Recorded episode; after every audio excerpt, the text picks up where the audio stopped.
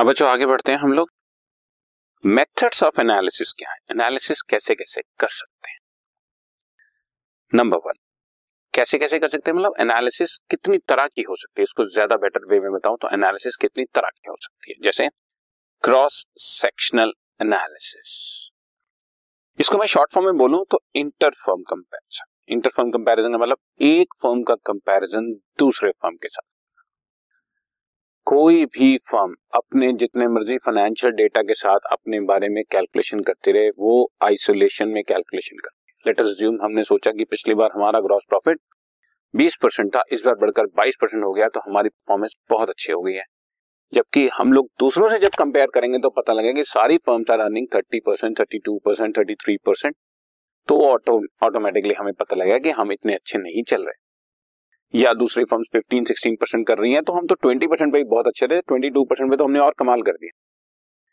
जब तक हम अपना कंपैरिजन किसी दूसरे के साथ नहीं करते, हम लोग अपनी फिगर्स आइसोलेशन में रखे हुए हैं और वो किसी काम की फिगर्स नहीं।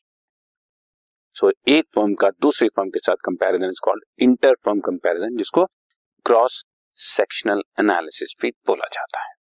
ठीक है जी, ये लिखा भी है मैंने, financial characteristics like profitability, solvency and liquidity cannot be interpreted in isolation and independently। बस अकेले हमारी ये पोजीशन है, ये बता दे, ये कोई इंटरप्रिटेशन नहीं हुई। By cross-sectional analysis, financial characteristics of an enterprise are analyzed with reference to more similar or comparable enterprises। हम अपनी फिगर्स को दूसरे फिगर्स के साथ, दूसरे कंपनीज की फिगर के साथ कंपेयर करते हैं, तो हमारे पास बहुत सारी चीजों के रिजल्ट्स निकल गया।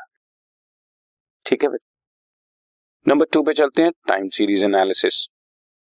नाम से ही पता लग रहा है, टाइम सीरीज एनालिसिस को हम लोग इंट्रा फर्म कंपैरिजन भी कहते हैं, यानी कि अपनी फर्म का अपनी ही फर्म, मतलब हम अपने आप कंपैरिजन अपने आप के साथ ही करते रहते हैं कि 2011-12 में क्या था, 2012-13 में क्या हो गया, 2013-14 में क्या हो गया। अपना कंपैरिजन अपने साथ इज कॉल्ड इंट्रा फर्म, यानी कि time series analysis.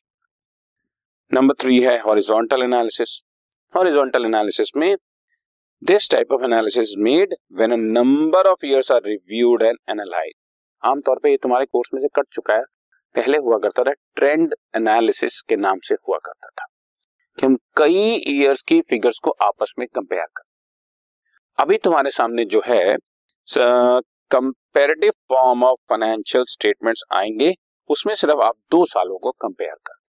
Last year figure थी 10 लाख, इस बार हो गई 12 लाख, 2 लाख इंक्रीज हुई, विच इज 20% ऑफ लास्ट। ये जब हम कंपैरिजन कर रहे होते हैं, that is called horizontal analysis. Such analysis indicates the increase और decrease not only the absolute figures but also in percentage form. It shows comparisons of figures for number of year against base year. जो सबसे पहला year उसको base year मान लेते हैं और फिर हम देखते रहते हैं कि कितना इंक्रीज। फॉर एग्जाम्पल, ये 2011-12 हमने बेस ईयर मान लिया और उसमें हमारी कैश की फिगर थी 1 लाख, फिर अगले साल होगी 1,10,000, देन 1,20,000, देन 1,30,000, देन 1,40,000। तो हम देख रहे हैं 110%, 120%, 130%, 140% ऑफ बेस ईयर हो।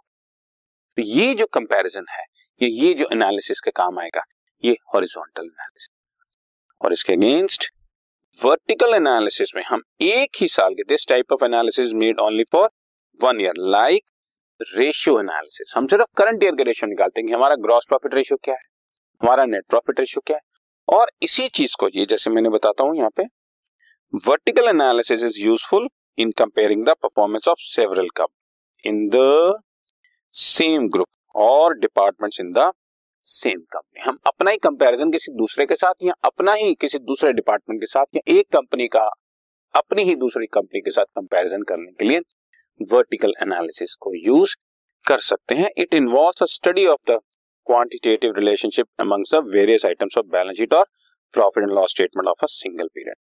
इसका कॉमन साइज स्टेटमेंट तुम्हारे सामने एग्जांपल है जो तुम बनाते हो। कॉमन साइज स्टेटमेंट में तुम क्या करते हो, बैलेंस शीट का टोटल 100% एज्यूम कर लेते हो और every figure divide by total into 100 करते हो, तो वो परसेंटेज में कन्वर्ट होनी शुरू हो जाती है। यानी कि जैसे टोटल है 1 लाख, जिसको हमने 100% एज्यूम कर लिया, फिक्स एसेट्स है 60,000, तो फिक्स एसेट्स है 60%, करंट एसेट्स है 30%। इस तरह से जब हम कैलकुलेशन शुरू करते हैं, ये हमारी कॉमन साइज स्टेटमेंट होती है और यही वर्टिकल एनालिसिस चल रहा है। तो ये चार तरह के एनालिसिस आप कर सकते हो, आपके सामने ये सारे काइंड जो मैंने आपको समझा दिया, ठीक है। This podcast is brought you by Hubhopper and Shiksha Abhiyan. अगर आपको ये पॉडकास्ट पसंद आया तो प्लीज़ लाइक, शेयर और सब्सक्राइब करें और वीडियो क्लासेस के लिए शिक्षा अभियान के यूट्यूब चैनल पर जाएं।